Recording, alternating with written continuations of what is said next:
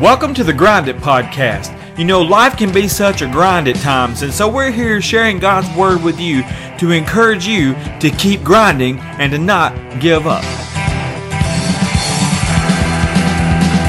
It's time to grind. So here's the host of the Grind It Podcast, the old school skateboarder himself, Randall Tucker. Welcome to the Grind It Podcast. Today we're going to continue with Matthew chapter 7 and what we call the Sermon on the Mount. And, and as we get into this this part of, of this passage, I, I, I, got to thinking about um, when I was in uh, first grade, and and I'm 50 years old now, and so I guess I would have been what six years old, seven years old ish, somewhere around in there. So a long, long time ago, when I was in first grade, I had this teacher named uh, Mrs. Webb, and she was one of the sweetest women that I have ever known in my life. And at, at, at that time, because I was, you know, just a kid and I didn't really realize it, but she was a, a very godly woman and, and, and, and Jesus had shaped and molded her character. And looking back, that is the reason why she treated us as her students so well. Uh, and she treated us just respectfully. Um, and and she has always, and I, I believe she passed away uh, several years ago. I can't remember. For those of you listening back in my hometown of Milan, Tennessee, uh, you can comment and let me know. Uh, but she she was so beloved as a teacher and so so well respected. But I remember uh, on her on her desk or above her desk on the wall, there was a sign that read the golden rule, and it said, "Do unto others as you would have them do to you." Well, you know, being in the first grade, I, I didn't really understand where that came from, and I, I, knew what it meant, but I didn't know where it had come from, and I didn't know uh, the impact that it would have on my life and on people's lives.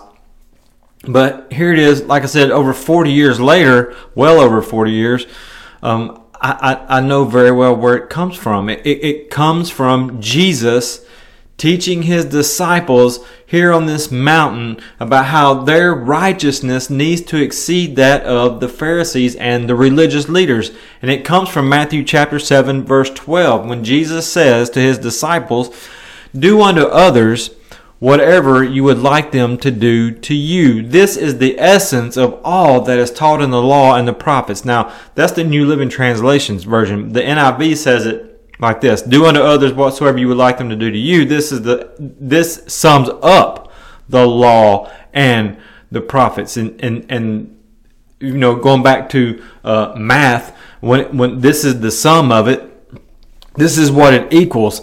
This is what the this is what the law taught. This is what the prophets taught. That they, they can all be summed up in in this saying that Jesus gives to his disciples and to that audience who is listening in the background. Do to others whatever you would like them to do to you. I mean, what a statement this is from Jesus. I mean, just think about how much better society would be. Think about how much better our nation would be. Think about how much better your city would be. Think about how much better uh, your workplace would be. Think about how much better uh, just this world would be in general if they would just, you know, if they're, you don't even have to be a Christian. Just follow this one awesome statement that Jesus makes. And this, this world would be such a better place. Do to others whatever you would like them to do to you. Now, Jesus says that all the law, now you think about that, all the law, going back to the five, first five books of the Old Testament, the Pentateuch, the, the one that Moses wrote, and God gave Moses the law. Jesus says all the law every doctrine that is taught, every rule that is taught, every commandment that is taught, all of the law is summed up by this golden rule. Do unto others as you would have them do to you. And, and, and he says, all the prophets, everything that they taught, everything that they preached, everything that they prophesied can all be summed up in this golden rule. Do unto others as you would have them do to you. And you know, we love us some me, don't we? We love ourselves. We take care of ourselves. We want people to treat us good. We want people to treat us well. We want people to love on us. We want people to like us. And if we had that same attitude toward other people, like I said, this world would be such a more pleasurable place to live in. Now, that's all I'm going to say about uh, uh, the the, uh, the, golden rule, but it, but it, it's it's it's just fabulous to what Jesus said: "Do unto others as you would have them do unto you." It's that simple, but unfortunately, it's not that simple because people in our world don't seem to, to understand that, and they certainly don't live by the golden rule because we are selfish people, and and we want what we want, and we're going to get it, you know, and we'll walk all over people to get it, and we'll treat people how we want uh, we want to treat them. Uh, unfortunately, uh, I'm just thankful that, that God's not like that. and I'm thankful for His agape love is what which which it, is what we're fixing to talk about this unconditional love because whoever translated uh, the New Living Translation, they, they had to have been an ACDC fan because of the way that they translate this next passage. When Jesus says, You can enter into God's kingdom only through the narrow gate. And here's the New Living Translation The highway to hell. I'm on the highway to hell. That's the ACDC song, right? Uh, but the highway to hell, the New Living Translation says, other translations say the road that leads to destruction. That this highway to hell, or this road that leads to destruction, it's broad. And its gate is wide for the, for many, the many who choose that way. But the gateway to life is very narrow, and the road is difficult, and only a few ever find it. Now, Jesus talks about some gates here. He talks about a narrow gate and a broad gate, a wide gate. And we know about gates, especially if, if you if you have a fence around your yard or if you have animals and you and you have uh, a certain type of fence. Um, and I know growing up, I had a, a four foot tall chain link fence that went around my yard and, and, and this chain link fence it had different size gates. It had one in the front yard that, that that opened up. You could walk on the on the little bricks and come up to the to the front porch. Um, but hardly anybody ever used that that front gate matter of fact I, I believe we kept a lock on that on that little gate for uh, the majority of the time because we always had a dog growing up and we didn't want the dog to get out but in the backyard where the driveway was, we had these two huge gates that would swing open big enough for a, a car to go through. Uh, and and I was the gatekeeper. Uh, I had to uh, every time we were to leave to go somewhere in the car, I had to get out and, and open the gate, wait for whoever was driving, either my stepdad or my mom, and they would back the car out of the gate and into the road. And I'm trying to keep the dog uh, inside the gate and and and when they pull the car out, and then I had to close the gate before uh, before the dog would try to, to get out and, and, and run off and escape. And many times, unfortunately, the dog would get out of the gate and take off, and we'd have to go chase him down and bring him back and, and put him inside that gate. But um, around my house, we had these two gates. We had a narrow gate that people could walk through, and we had this wide gate. It was big enough for a, a, a car to be uh, driven through. And uh, unfortunately, I remember now that I think about it as I'm doing this podcast, a tree fell over that, that fence, that gate, and destroyed it. And we had to get that gate actually uh, redone and rebuilt, and that part of the fence too as well. But anyway, I digress.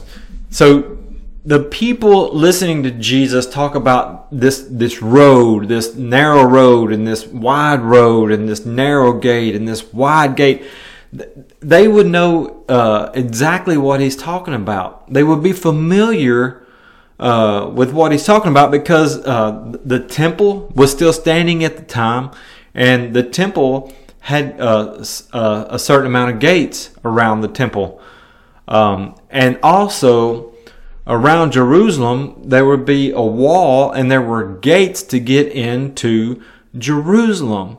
And, and so this is during the, the, uh, during the time that the Romans had come in and taken over. And when the Romans came in and took over, they actually made or built paved roads. They used these stones and they and they would have paved roads and and you can actually Google some of these roads and you can see the roads. They're still available, still being used, and and and uh, they still exist.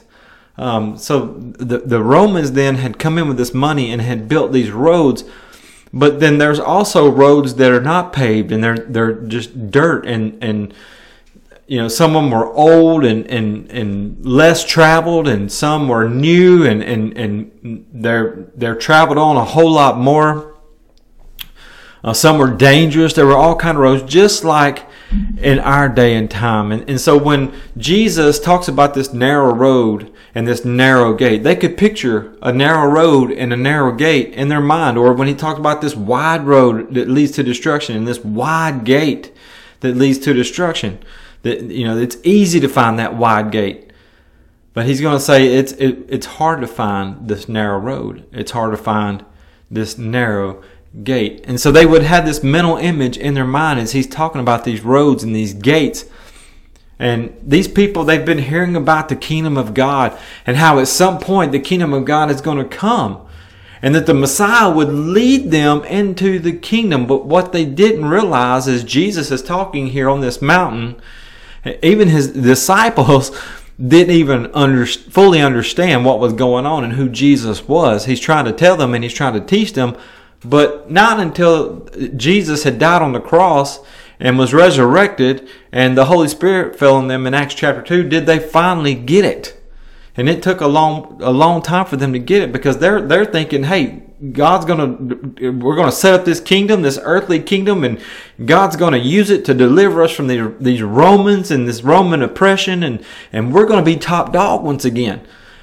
But that's not, that's not what God had intended. That's not what He had in mind. It, it's much greater than that. The kingdom is far more greater than that, and it's still going today. It's still growing today. And if we are washed in the blood of Jesus Christ, we are a part of the kingdom of God. But it, when Jesus was talking to his disciples on that mountain and, and the people are listening in the background, and he's talking about the kingdom of God. If you remember when John the baptizer baptizes Jesus, he, he says, Behold the Lamb of God. And he talks about the kingdom is at hand. It's right here. And Jesus says, I am. I am. Uh, I am the kingdom. It all starts with me. And I, I'm, I'm coming to lay down my life, my friends, so that you can be a part of this kingdom. And he's going to talk about how the Gentiles are also going to be welcome into the kingdom. And we see that take place uh, in Acts chapter 10. Uh, when Cornelius and his family were, were baptized uh, by the Holy Spirit with the, Peter and the, his Jewish friends are watching and then they're baptized in water by Peter and, and his Jewish friends. And then later on, as Paul goes in and starts uh, taking the message to the Gentiles. But the kingdom of God is at hand now. The kingdom is here. Jesus is teaching these disciples and he's teaching these people that uh, the kingdom is now here, even though they didn't fully realize it. And, and so he's telling them this story because he is the gate that Jesus is the way to heaven. And he, matter of fact, he is, and I know a lot of people, this is not popular with a lot of people, but Jesus is the only way into the kingdom. Jesus is the only way into heaven. You know, just, just like the temple.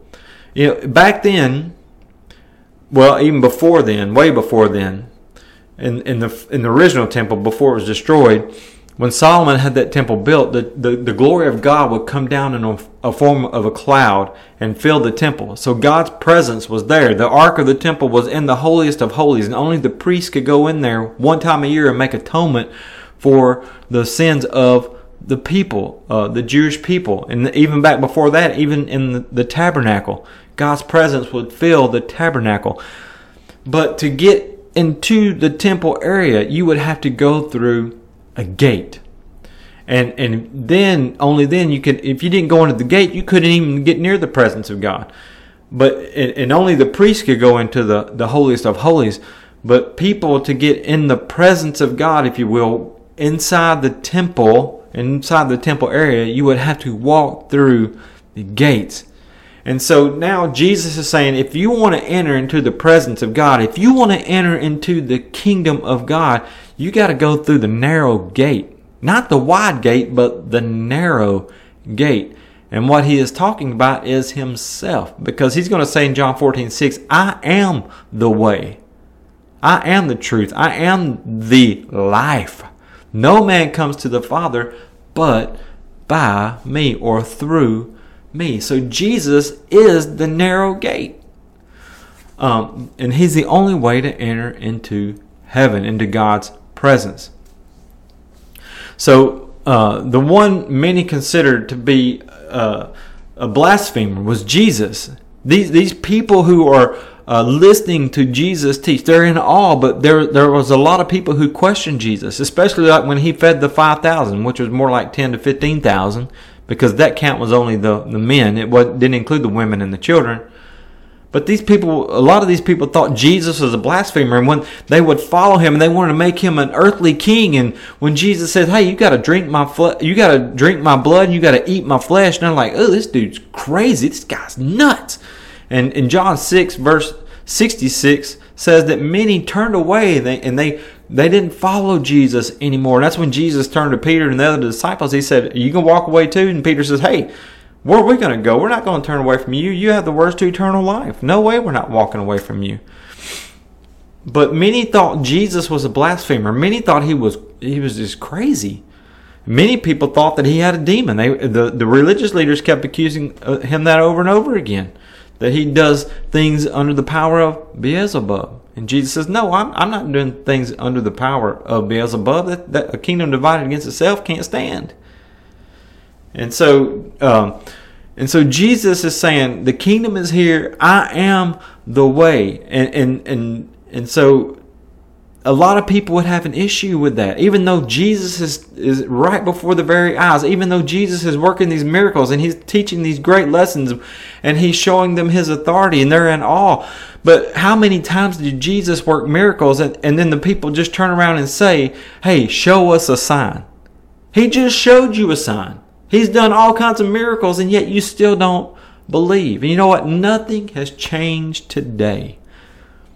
Except we don't have Jesus walking around doing miracles. All, all we have to go by is his the, is the Word of God and what He has said and left behind for us to read and to study.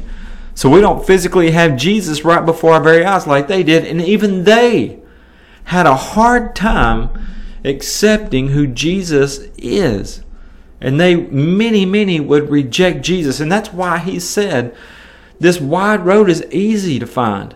But this narrow road and this narrow gate, it's hard to find. And, and only few be there that find it. And nothing has changed today. There is only one way. No matter what somebody has taught you, no, no, no matter what you have heard, there is only one way to enter into the kingdom of God, and that is through Jesus. He is the gate, and He is the only way to the Father. He is the narrow gate, the road that leads to destruction. The road or this gate that opens wide it, I mean, it's huge. It's ginormous. I mean, my mom drove a 1978 Ford LTD. That thing was a tank. It was so long, and it seemed like it took forever to get that huge vehicle out of the driveway and into the street so I can close that wide gate. But this road, this gate that leads to destruction, it's ginormous. It's huge. But the narrow gate, is small, and very few find that narrow gate. Very few people find Jesus. I deliver little Debbie cakes uh, to grocery stores for a living. and the gas stations too. And I travel on all kinds of roads. I travel on main roads, back roads, country roads. I travel on highways, and I even take the interstate in Knoxville, uh, going to some of my stores. And I I really like traveling the interstate because I can go fast and and there's at least three to four lanes that you know if I get behind a slow poke, then all I can do is change lane and I can I can push that gas pedal down and, and, and get the truck in it and get to my stores faster because I can go around these slow pokes, but but not on city roads because there's not very many places to pass on these on these side roads or these city roads or these back roads and and it never fails when you get behind a slowpoke. We call them the sunday morning drivers. When when when you're behind a slowpoke and you, if you do come up on a place to pass there's always something coming it seems like. You, can't get around them and so you're stuck behind this slow poke that we call them and, and as a vendor you you have to know and understand that time is everything. Time is very valuable especially when you have multiple grocery stores. Like on, on mondays i have five or six grocery stores. I think it's five. I, I service on monday and then one on tuesday. But i service five grocery stores on, on a uh, on a Monday, and they're miles and miles apart from each other, and they all have door times. And I have to get at this store at a certain door time, the other store at a certain door time, and it goes on and go, goes on and on. And if I don't make the door times, they have the right to lock me out and and not let me service their store. But fortunately for me, since I've been doing, this for three years, I've, I've built a relationship with them. And if I'm going to be late or something comes up, uh, uh, I can call them or I can text them and say, "Hey, I'm running late. Uh, I'll just you know let you know when I get my order ready, and and, and I'll give you a call, and you can and, and you know they they can still say, "No, man, I'm tired of doing this." Uh, I, I'm I'm literally at their mercy. But time is everything to a vendor. It's very valuable. And so, so uh, that's why I love the interstate because you know it's wide, it's it's got more lanes, and I can book it. And if there's somebody going really slow, I can just go around them, and and, and they don't bother me. They don't they don't they don't hinder me, if you will. Um, the only thing is about interstate, if there's a wreck and you can't get around that wreck, well, you're stuck for hours, and that that sucks. But uh, fortunately, it, when you're around Knoxville, there's all kinds of ways to get off that interstate and go around uh, that wreck. But um, Jesus says that the road to enter the kingdom of God it's not like the interstate. It's more like a country road, a back road, a, a city road, if you will, one that is far less traveled.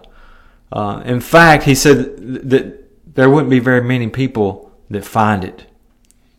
Um, let me ask you a question. Have you ever went to a, a place that you've never been to before? You're, I mean, you're way out of your element. You're you're lost as a goose, and and you have to rely on uh, Google Maps or uh, Apple Maps or uh, uh, the, the old Garmin's, if you remember the Garmin's, or maybe if you might even remember back to when people used maps, uh, and you're like, okay, there's supposed to be a road here, and I can't find the road. It's not on the map. Uh, Google Maps is saying that hey, there's a road here. The the the the lady center telling you to take a right or take a left, turn here on this street, but there, there there's no street there.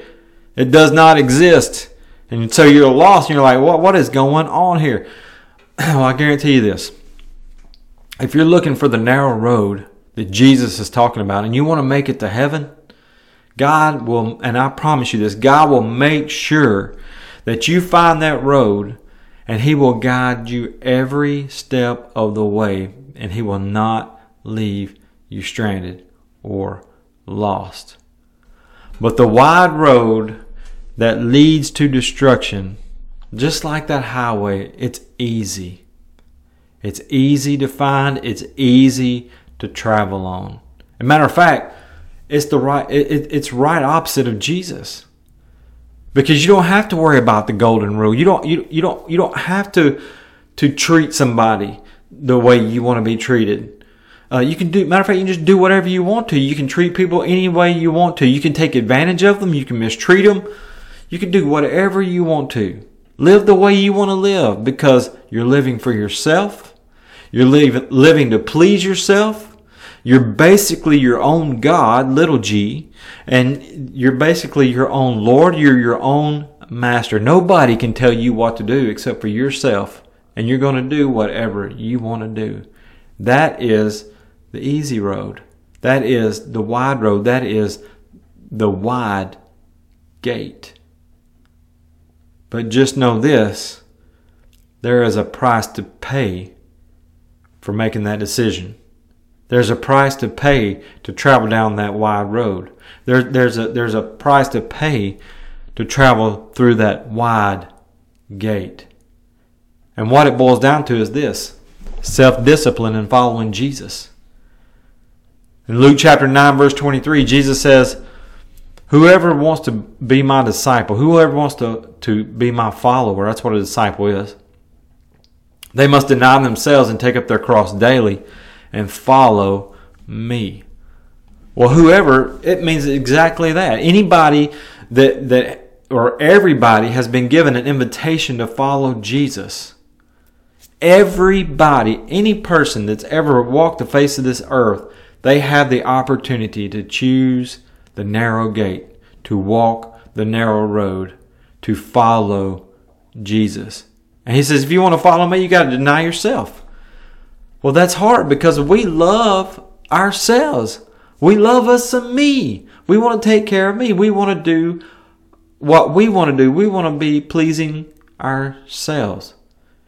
And Jesus says, well, if you want to follow me, you have to deny yourself.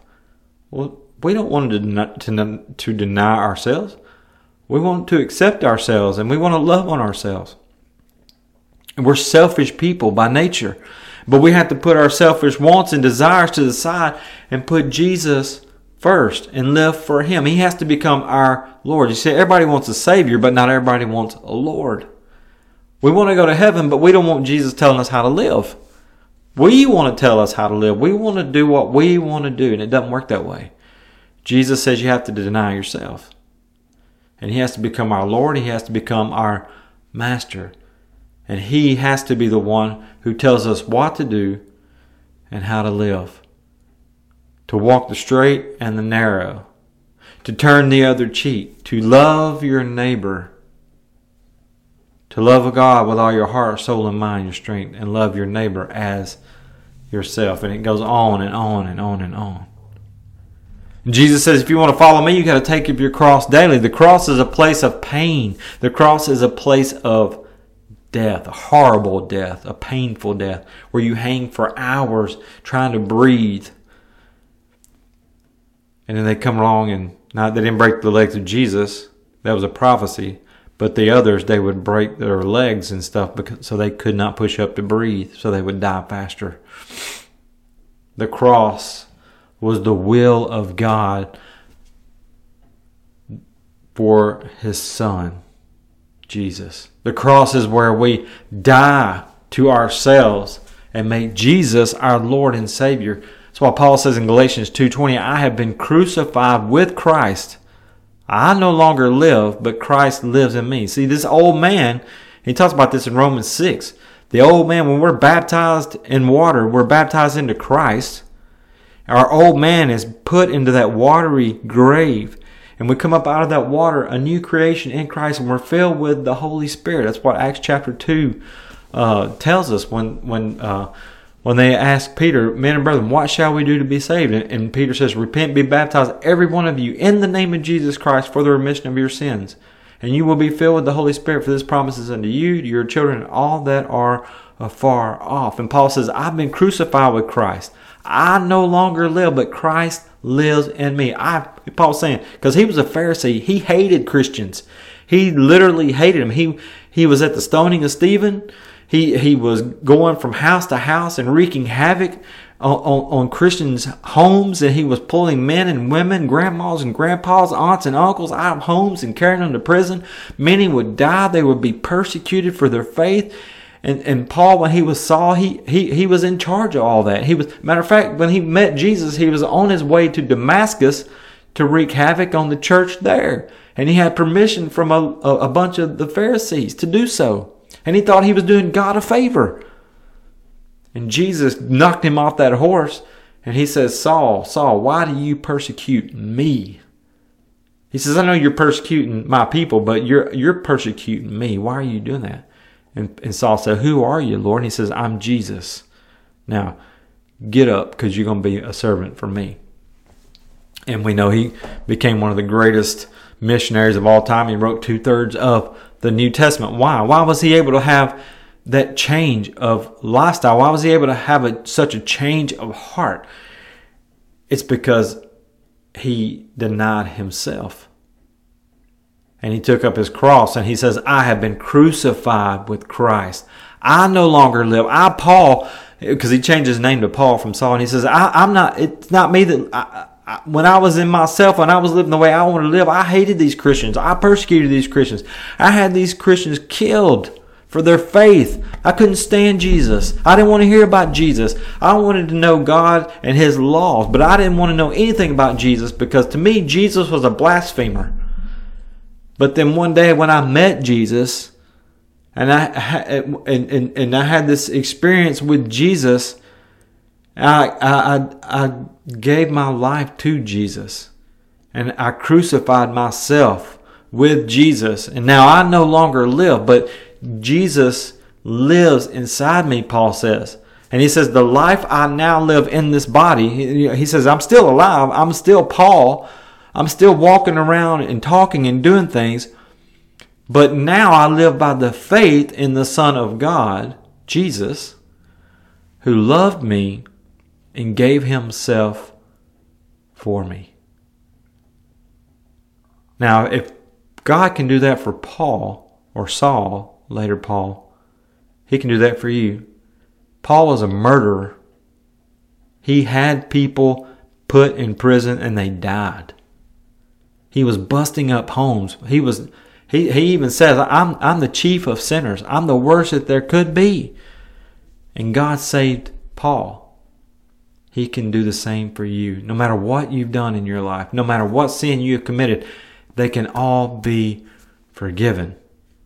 But you got to die to yourself and say yes to Jesus. You got to put your selfish desires away and put on Christ. Paul talks about in Romans about how we are to put on Christ, just like we put on our garments every day, our clothes every day. We have to put on Christ. And Jesus says, if you want to be my disciple, you, you got to follow me. And if we're following Jesus, that means guess what? He's in the front. He's in the lead. And He is guiding us and He makes the decisions on where we're to go and what we are to do. We say, Yes, sir, and we follow His lead. A question that you have to answer, and I have to answer, is who's leading your life? Who's leading my life? Am I leading my life? Are you leading your own life? Are you doing what you want to do? Or is Jesus leading you? Is Jesus your God? Here's the thing the way you treat people shows exactly who your leader is.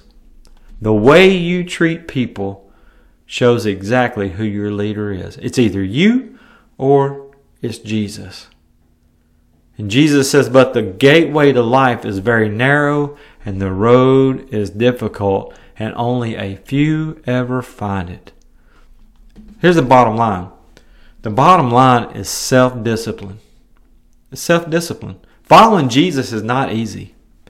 You know, anybody can jump in a pool of water and get baptized and be filled with the Holy Spirit and start a walk with Jesus. But that walk, the minute that happens, it becomes hard because Satan's going to come against you with everything that he can to discourage you from walking with Jesus and from following Jesus. It's not easy. As a matter of fact, it gets difficult, very difficult at times. Why? Because Jesus said, if we follow him, people's going to hate us. People will persecute us. Well, who wants to be hated? Who wants to be persecuted? We want people to love us. We want people to like us and to treat us well. But how did how did he treat How did Jesus, when he, you know, Jesus was the greatest person that's ever walked the face of this earth. He never did anything wrong, and he was always compassionate, always full of grace, always full of mercy, always long suffering with people. Even those people that hated him and used him and wanted him dead, trying to kill him over and over again. They would pick up stones to kill him. They try to push him off a cliff. How did Jesus treat those people? Think about Judas Iscariot, the one who betrays Jesus. Jesus calls him what? A friend there in the garden as he's about to take the worst beating and be hung on a cross because this guy who had been one of his 12 that he handpicked betrays him for 30 pieces of silver. He sold him out for some money because he loved money. He stole money from the, the other disciples. He was the treasurer of the group and he constantly was stealing money, and Jesus never called him out on that.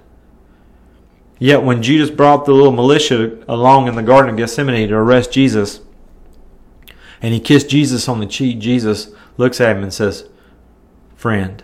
He called his betrayer friend. And you think about uh, these religious leaders who constantly tried to kill Jesus, he showed them grace and he showed them mercy. And to the uh, the soldiers who who beat Jesus and nailed him to the cross, he says, as he's dying up on the cross, he he he looks down at them and he says, "Father, forgive them, for they they just don't know what they're doing." In fact, Jesus tells us to love our enemies. And the word for love there in the Greek is agape, which is an unconditional love. We are to love our enemies with an unconditional love. Who wants to do that? It's not easy. It's very hard. It's hard to love those who treat us horrible and disrespect us. But Jesus says that's what we have to do. Love your enemies with an unconditional love. Because that's exactly what Jesus did. And if we looked at John 13, if you go and read John 13, the very night that he's going to be betrayed, he's taking that last Passover meal with his disciples. And yes, Judas Iscariot is amongst the disciples when Jesus disrobes himself, takes a towel, and, and, and he begins to wash the, the disciples' feet. And Judas is among the twelve, and Jesus washes Judas's feet the very one who would betray him, the very one who has sold him out for 30 pieces of silver. And yet Jesus takes the form of a servant and washes his betrayer's feet. We have to love those who, who they may not love us back. They may very well be an enemy. They may have wronged you. And, and, and, it, and here's the thing it doesn't matter what they did. Jesus said, Love your enemies with an unconditional love. He says we're going to be hated, and He said we're going to be persecuted. But we have to love. Why? Because we follow Him and we are His examples to those that are around us. We have to show it's well. Let me say it like this: It's easy to show people who love us. It's easy to show them Jesus.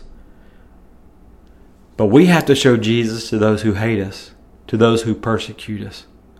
Why? Because we have to be the example of Jesus, which takes us back to what we started this podcast with. That sign that was above Mrs. Webb's desk and the golden rule there on the wall, and it says, Do unto others as you would have them do unto you. Who's leading you? Who are you following?